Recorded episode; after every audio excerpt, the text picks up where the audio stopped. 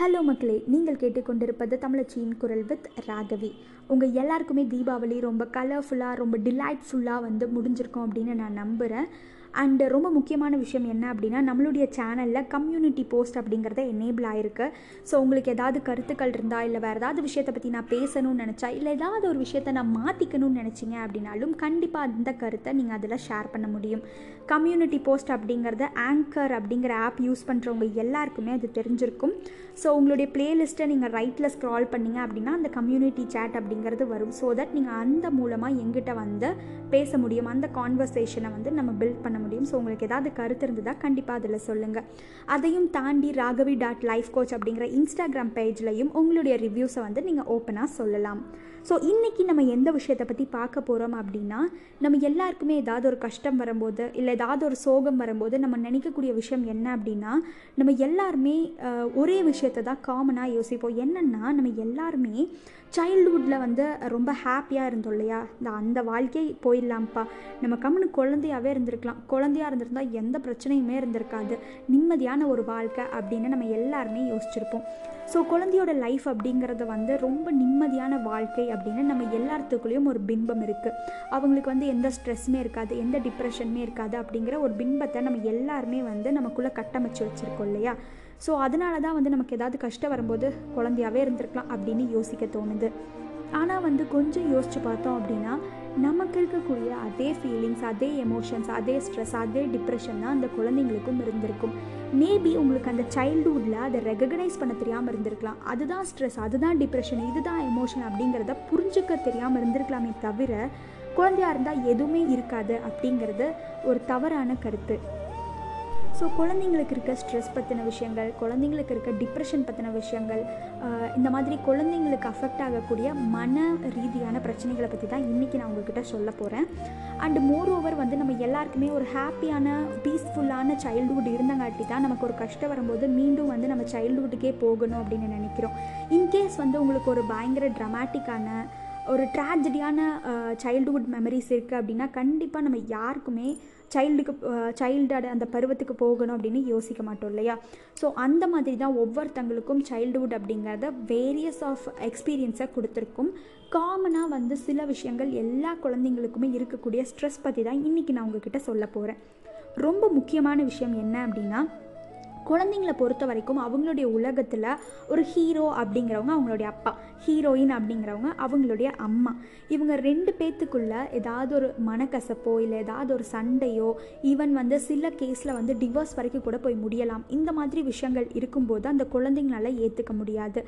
ஏற்றுக்க முடியாது அப்படிங்கிறத தாண்டி அந்த குழந்தைங்களுக்கு என்ன நடக்குது அப்படிங்கிறதையே புரிஞ்சுக்க முடியாது. ஓரளவு மெச்சூரிட்டி வந்தவங்களுக்கு மட்டும்தான் அந்த ரிலேஷன்ஷிப்குள்ளே இருக்க சில விஷயங்களை புரிஞ்சுக்க முடியும் இல்லையா? அப்போ அந்த குழந்தை குழந்தைங்களுக்கு அந்த விஷயங்கள் புரியவே புரியாது. அவங்கள பொறுத்த வரைக்கும் அம்மா அப்பானா எப்போவுமே ஒட்டுக்கா இருக்கணும். அவங்க ரெண்டு பேரும் ஒட்டுக்கா நம்மளை கொண்டு போய் ஸ்கூலில் விடணும். அந்த மாதிரி சின்ன சின்ன எக்ஸ்பெக்டேஷன்ஸ் இருந்துக்கிட்டே இருக்கும். ஆனால் இதை வந்து நம்மளால் சாட்டிஸ்ஃபை பண்ண முடியல அப்படிங்கும்போது குழந்தைக்கு ஒரு பெரிய அளவில் வந்து மனம் பாதிப்பை அடைய வாய்ப்பு இருக்குது அதாவது இந்த விஷயமே அவங்களுக்கு ஸ்ட்ரெஸ் கொடுக்கக்கூடிய வாய்ப்பு இருக்குது ஸோ இது வந்து எல்லா டைம்லையுமே பாசிபிளா அப்படின்னு கேட்டால் கண்டிப்பாக இது எல்லா டைம்லையுமே பாசிபிள் கிடையாது. ஏன்னா நிறையா டாக்ஸிக் ரிலேஷன்ஷிப்லேருந்து நம்ம பிரிஞ்சு வர வேண்டிய காலகட்டத்தில் இருக்கும். ஸோ அதனால வந்து குழந்தைங்களுக்கு நீங்கள் முதல் இருந்தே வந்து இது இப்படி தான் அம்மா மட்டும்தான் உன்னை பார்த்துக்க போகிறேன் அப்பா மட்டும்தான் உன்னை பார்த்துக்க போகிறேன் அப்படிங்கிறத நீங்கள் வந்து எப்படி வந்து ஒரு சிலையை வந்து மோல்டு பண்ணுறோமோ அதே மாதிரி அந்த குழந்தைய சிங்கிள் பேரண்ட்டாக தான் நான் உன்னை ஹேண்டில் பண்ண போகிறேன் அப்படிங்கிறத சொல்லி சொல்லி மோல்டு பண்ணிவிடுங்க அந்த விஷயம் அவங்களுக்கு வந்து டிப்ரெஷனாக மாறுறதுக்குள்ளே ஸ்ட்ரெஸ்ஸாக மாறுறதுக்குள்ளே அந்த விஷயத்த நீங்கள் வந்து அவங்களுக்கு சொல்லிவிடுங்க நம்ம வந்து மூடி மூடி வச்சுப்போம். கொண்டு போய் பாட்டி வீட்டில் விடுறது தாத்தா வீட்டில் விடுறது கண்டிப்பாக அவங்க அப்பா அம்மா வந்து சேர்ந்துருவாங்க. அதுவும் வந்து நம்மளுடைய சொசைட்டியில் வந்து சொல்லவே வேணாம். குழந்தைய வச்சுக்கிட்டே வந்து எதெல்லாம் பேசக்கூடாதோ அது எல்லாத்தையுமே நம்ம பேசிடுவோம். கடைசியில் வந்து குழந்தை ஓவராக வாய் பேசுகிறான் அவனுடைய வயசுக்கு மீறின பேச்சுக்கள் வருது அப்படிங்கிற விஷயத்தெல்லாம் நம்ம கேள்விப்பட்டிருப்போம் இல்லையா? இது எல்லாமே பெரியவங்க கிட்டேருந்து தான் வருது அப்படிங்கிறத வந்து மறந்துடாதீங்க. ஸோ உங்களுக்குள்ள ஏதாவது பிரச்சனை இருந்தது ஷார்ட் அவுட் பண்ண முடிஞ்சது அப்படின்னா ஷார்ட் அவுட் பண்ணிக்கோங்க. ஷார்ட் அவுட் பண்ண முடியாது. இன்கேஸ் டிவோர்ஸில் முடியுது அப்படின்னா அந்த குழந்தைக்கு அதை முடிஞ்ச அளவுக்கு அவங்களுக்கு எந்த அளவுக்கு புரியுமோ அந்த அளவுக்கு அதை வந்து புரிய வைக்க ட்ரை பண்ணுங்கள் இதில் வந்து ரொம்ப கிரிட்டிக்கலாக இருக்கக்கூடிய பொஷன் எது அப்படின்னா வந்து இந்த விஷயத்தை நீங்கள் குழந்தைக்கிட்ட கன்வே பண்ணும்போது ஒரு தேர்ட் பர்சனாக இல்லாமல் அவங்களுடைய ரிலேஷனில் யாரோ ஒருத்தங்களாக இல்லாமல் அவங்களுடைய பேரண்ட்ஸே இன்கேஸ் அம்மாவோ அப்பாவோ இந்த விஷயத்த குழந்தைகிட்ட கன்வென்ஸ் பண்ணும்போது அந்த குழந்தை வந்து ஈஸியாக வந்து கன்வென்ஸ் ஆகிடுவான் ஸோ முடிஞ்ச அளவுக்கு வந்து ஒரு மூணாவது மனுஷங்களையோ இல்லை உங்கள் ரிலேஷனில் யாரோ ஒருத்தங்க தாத்தா தான்ப்பா பாட்டி தான்ப்பா அப்படின்னு நினைக்காம உங்கள் குழந்தை ஸோ நீங்கள் வந்து சேர்ந்து வாழ்ந்தாலும் சரி இல்லை பிரிஞ்சு போ போகிறதா இருந்தாலும் சரி உங்கள் மூலியமாக தான் அந்த குழந்தைக்கு அந்த தகவல் போய் சேரணுமே தவிர மற்றவங்க மூலியமாக என்றைக்குமே வந்துடக்கூடாது இதுவும் குழந்தைக்கு ஒரு மிகப்பெரிய டிப்ரெஷனாக மாறக்கூடும்.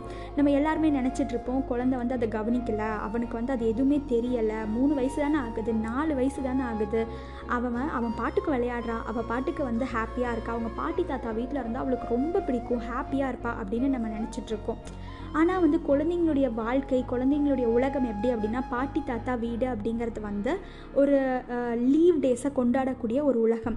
அதில் வந்து நீ இனிமேல் இங்கே தான் இருக்க போகிற அப்படிங்கிறதே அந்த குழந்தைங்களுக்கு ஒரு ஸ்ட்ரெஸ் தானே தவிர நீங்கள் வந்து இது வந்து ஒரு பெர்மனண்ட்டான சொல்யூஷன் அப்படின்னு மட்டும் நினச்சிடாதீங்க நீங்கள் கொடுக்கக்கூடிய எல்லாமே வந்து அந்த குழந்தைக்கு டெம்ப்ரவரியான ஒரு ஹாப்பினஸ் தானே தவிர பெர்மனண்ட்டான ஹாப்பினஸ் கிடையாது. ஸோ முடிஞ்ச அளவுக்கு பிரிஞ்சு போகிறதா இருந்தாலும் சரி சேர்ந்து வாழ்கிறதா இருந்தாலும் சரி குழந்தைங்களோட அந்த குழந்தைங்களுக்கு தெரிவிச்சுட்டு அதுக்கப்புறம் வந்து உங்களுடைய லைஃப்பை நீங்கள் லீட் பண்ணுங்கள் இந்த விஷயம் குழந்தைங்களுக்கு கண்டிப்பாக ஒரு மிகப்பெரிய மன அழுத்தத்தை கொடுக்கும். ரெண்டாவது முக்கியமான விஷயம் என்ன அப்படின்னா ஒரு வீட்டில் ஒரு குழந்தை இருக்கான் ஒரு ஒரு நாலு வயசு வரைக்கும் அஞ்சு வயசு வரைக்கும் அந்த குழந்தை தான் அந்த வீட்டுக்கே வந்து ராஜாவாவோ ஒரு ராணியாவோ வாழ்ந்திருப்பாங்க. அவங்களுடைய தாத்தா பாட்டியிலிருந்து சித்தி சித்தப்பா வரைக்கும் எல்லாருடைய அட்டென்ஷனும் இந்த குழந்தைக்கு தான் கிடச்சிருக்கும். திடீர்னு ஒரு செகண்ட் சைல்டு உள்ளே வரும்போது அந்த பிஞ்சு மனசுனால அதை ஏற்றுக்கவே முடியாது. என்னதான் அந்த குழந்தை வந்து அவளுடைய தம்பியை பார்த்துக்கிறான் அவனுடைய தங்கச்சியை பார்த்துக்கிறா அப்படின்னு நம்ம சொன்னாலுமே கூட நீங்கள் சொல்கிற சில விஷயங்கள் அந்த குழந்தைங்களுக்கு வந்து ஒரு ஸ்ட்ரெஸ்ஸாக மாறக்கூடிய வாய்ப்புகள் இருக்குது நம்ம வந்து நம்மளுடைய வாய் சும்மா இல்லாமல் சில விஷயங்களை வந்து சொல்லிடுவோம் இல்லையா? இங்கே பாடுறா உன்னுடைய பாப்பா உன்னை விட அழகாக இருக்கா உன்னை விட தம்பி கலராக இருக்கான் அப்படிங்கிற விஷயத்தெல்லாம் நம்ம அந்த குழந்தைகிட்ட சொல்லுவோம்.